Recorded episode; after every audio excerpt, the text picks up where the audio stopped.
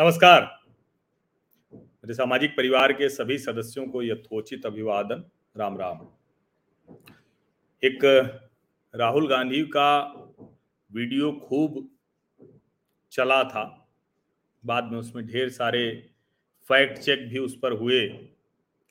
और आप सबको ध्यान में होगा, राहुल गांधी की आलू से इधर से आलू डालूँगा, उधर से सोना निकलेगा। तो ये जो आलू से सोना बनाने की बात है अब इसका फैक्ट चेक इसमें कितनी सच्चाई है, क्या कुछ है, राहुल ने क्या कहा था वो सब आप बहुत सुन देख चुके हैं। तो उस पर मैं फिर से चर्चा नहीं करने जा रहा। लेकिन क्या आपको पता है कि सोनिया गांधी और राहुल गांधी ने आलू से सोना करीब करीब बना लिया? अब आप कहेंगे कि ये मैं कैसी बात कर रहा हूँ? ये तो बड़ी मूर्खतापूर्ण बात है कि आलू से सोना बन सकता है। लेकिन मैं जब कह रहा हूँ कि सोनिया गांधी और राहुल गांधी ने आलू से सोना करीब करीब बना लिया तो इसका मतलब क्या हुआ? मैं भी क्या मूर्खतापूर्ण बात कर रहा हूँ? और मैं बार बार जो कहता हूँ कि मेरे जो सामाजिक परिवार के सदस्य हैं, वो ऐसा नहीं है कि कोई भेड़ में नहीं चाहता हूँ कि मेरे पीछे पीछे चले। ये सब जागरूक, समर्थ, सक्षम लोगों का समूह है जो मेरा अपना स्थायी सामाजिक परिवार है। जब मैं आपसे कह रहा हूँ कि सोनिया गांधी और राहुल गांधी ने करीब करीब आलू से सोना बना लिया है तो इसको मैं आपको बताता हूँ। दरअसल, अभी एनफोर्समेंट डायरेक्टरेट ने सोनिया गांधी और राहुल गांधी को एक समन भेजा है और कहा है कि 8 जून को आप लोग आकर जो नेशनल हेराल्ड मामला है एसोसिएटेड जर्नल इंडिया लिमिटेड का मामला है। उसमें जो आपने गलत तरीके से बहुत कम रकम देकर जो एजेआईएल का डेट खरीद लिया, उसके बाद फिर हिस्सेदारी खरीद ली, लगभग निन्यानवे प्रतिशत शेयर घर में ही आ गए। तो इसको लेकर ईडी ने बुलाया है। अब कांग्रेस पार्टी कह रही है कि भाई देखिए, ये पूरी तरह से वेंडेटा है पॉलिटिकल वेंडेटा है, स्वाभाविक है, यही कहा जाता है। राजनीति में तो हम सब देखते रहते हैं कि अचानक एक नेता, वो कैसे करोड़ों अरबों की संपत्ति उसकी हो जाती है, लेकिन हमेशा वो पर्सनल वेंडेटा ही रहता है। और अभी तक तो ये भी होता था कि उसको बचा भी लिया जाता था, इसीलिए ये भी कहा जा रहा है कि क्या सोनिया और राहुल गांधी अगर ये मामला है तो वो जेल जाएँगे भी या नहीं जाएँगे या बच जाएँगे। तो ये सब भी चर्चा चल रही लोग करें कि नहीं, नरेंद्र मोदी हैं तो बड़ा स्थिर भाव में काम करते हैं, लेकिन गलत किया है तो फंसेंगे। और लोग हल्ला हंगामा खूब कर रहे हैं, लेकिन लोगों को याद में होगा कि कैसे जो है वो एस जो बनी थी, उसने आठ घंटे तक लगातार गांधीनगर में पूछताछ की थी नरेंद्र मोदी से। तब के मुख्यमंत्री। और नरेंद्र मोदी ने उसे कोई नहीं कहा था कि ये पर्सनल वेंडेटा है या क्या है, वो जाँच में सहयोग करते रहे, जवाब देते रहे। अंत में पूरी तरह से निर्दोष साबित हुए। तो सवाल ये है कि अगर सोनिया गांधी और राहुल गांधी का भी दोष नहीं तो वो क्यों इतना दुखी भाव में है? क्यों इसको पॉलिटिकल प्रोपेगेंडा बना रहे हैं? क्यों अभिषेक मनु सिंह भी बहुत कुछ कह रहे हैं? कपिल सिब्बल तो है नहीं अभी, चले गए उधर राज्यसभा का चक्कर था।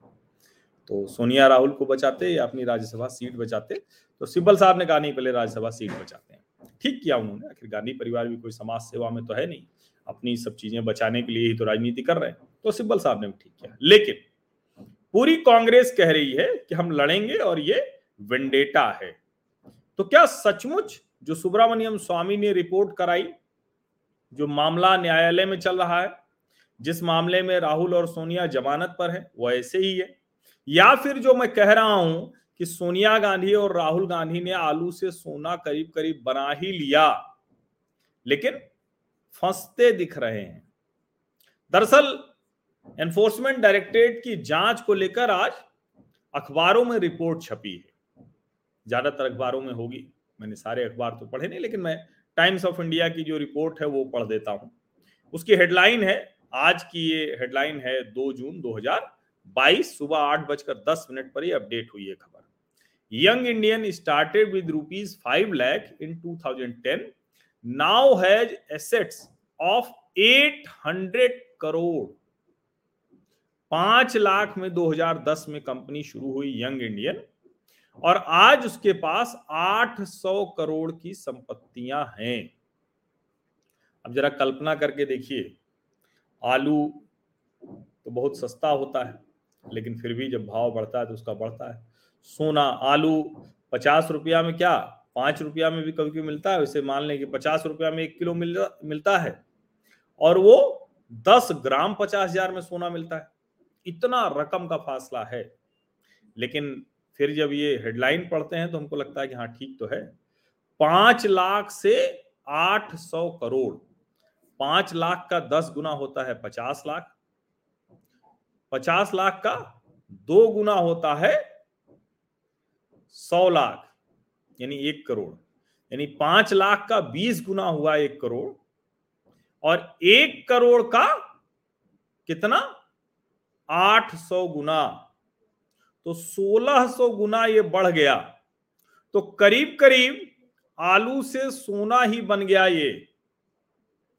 2008 से जो एसोसिएटेड जर्नल लिमिटेड, जो मूलतः नेशनल हेराल्ड न्यूज़पेपर की पब्लिशर कंपनी है, वो लगभग 2008 तक खत्म हो चुकी थी। लेकिन फिर से उन्होंने सोचा कि इसको शुरू करते हैं।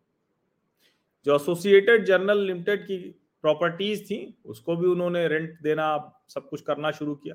दिल्ली, मुंबई, पंचकुला, लखनऊ, पटना, इन जगहों पर इनकी संपत्ति है।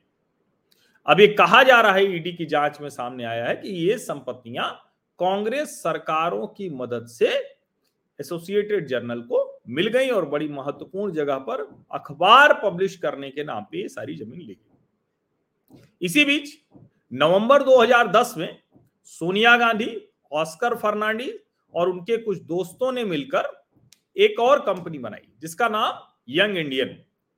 सिर्फ़ पाँच लाख रुपए का शेयर कैपिटल था जब ये शुरू हुई। और उसके बाद कलकत्ता की एक शेल कंपनी के ज़रिए एक करोड़ का कर्ज ले लिया गया। अब फिर वो कांग्रेस पार्टी के साथ उसका ट्रांजैक्शन होता है और वो टेक ओवर कर लेती है एसोसिएटेड जनरल लिमिटेड का। और सारी की सारी संपत्तियाँ मेजोरिटी शेयर होल्डर क्या करती है? सोनिया गांधी और उनके दोनों बच्चों, राहुल और प्रियंका के नाम कर देती है। अब एनफोर्समेंट डायरेक्टरेट की जो जाँच है और जो इन रिपोर्ट्स में लिखा हुआ है कि ये जो कंपनी है, जो गांधी कंट्रोल करते हैं, जो पाँच लाख से शुरू होके अब पहुँच गई है 800 करोड़। कमाल की बात यह है कि नेशनल हेराल्ड का जो हेराल्ड हाउस है, बहादुर शाह ज़फ़र मार्ग पर आईटीओ के पास वहाँ दिल्ली में उस संपत्ति में उनकी पासपोर्ट ऑफ़िस भी चलता है। पंचकुला में भी एजीएल को लैंड अलॉटेड है। अब यहाँ भी मनी लॉन्ड्रिंग केस के मामले में उसको अटैच किया गया है। मोटा मोटा पैंसठ करोड़ उसकी कीमत बताई जा रही। और जब अलग अलग विभाग उनकी जाँच करते हैं, income tax department, ED department तो ये सब कुछ दिखाता है कि कैसे यंग इंडियन में, और विशेष करके जो आईटी रिटर्न है, कि सोनिया और राहुल गांधी उसमें मेजोरिटी शेयर होल्डर हो जाते हैं। अब सेक्शन ट्वेंटी फाइव के तहत बनी ये कंपनी है। इसके तहत उसको टैक्स देने से छूट है। चैरिटेबल नॉन प्रॉफिट ऑर्गेनाइजेशन 29 मार्च को 2011 को आईटी एग्जामिशन के लिए एप्लीकेशन डाली, अर्जी डाली और उसको स्वीकार कर लिया गया। 9 मई 2011 को। ज़ाहिर है, इसमें कोई कंफ्यूजन होना नहीं था। 2010-11 से उनको छूट मिल गई। नई कंपनी बनी और उसको तुरंत छूट दे दी गई। अब कमाल ये कि जब वो थी ही नहीं तो उस समय भी उसको कैसे छूट मिल सकती? अब यंग इंडियन जो है, वो जो भी ऐसी संपत्तियाँ हैं, उन सब पर कब्जे के लिए वो लड़ाई उसने शुरू की। और अभी क्या है कि अलग अलग देखें तो सरकार, न्यायालय, एजेंसियाँ सब जो देख रही हैं, उसमें बहुत गड़बड़ झाला है। और कुल मिलाकर जो ये आलू से सोना बनाने का काम सोनिया गांधी और राहुल गांधी ने किया है, ये अब साफ़ साफ़ दिख रहा है। जो गड़बड़ियाँ हुई हैं, वो दिख रही हैं। अब सवाल ये है कि जो ये फंसते दिख रहे हैं, ये दिखते ही रहेंगे या सचमुच फंसेंगे? क्योंकि देश की जनता को हमेशा लगता है कि बहुत कुछ भले मोदी सरकार में हो रहा है, लेकिन फिर भी गांधी परिवार पर सीधे हाथ डालने का साहस किसी में नहीं है। अभी भी जो तंत्र है, वो उन्हीं का है। तो अब तो ज़्यादातर चीज़ें आपको स्पष्ट हो गई हैं। इंतज़ार करते हैं कि ईडी के सामने सोनिया गांधी और राहुल गांधी क्या बताते हैं। आप सभी का बहुत बहुत धन्यवाद।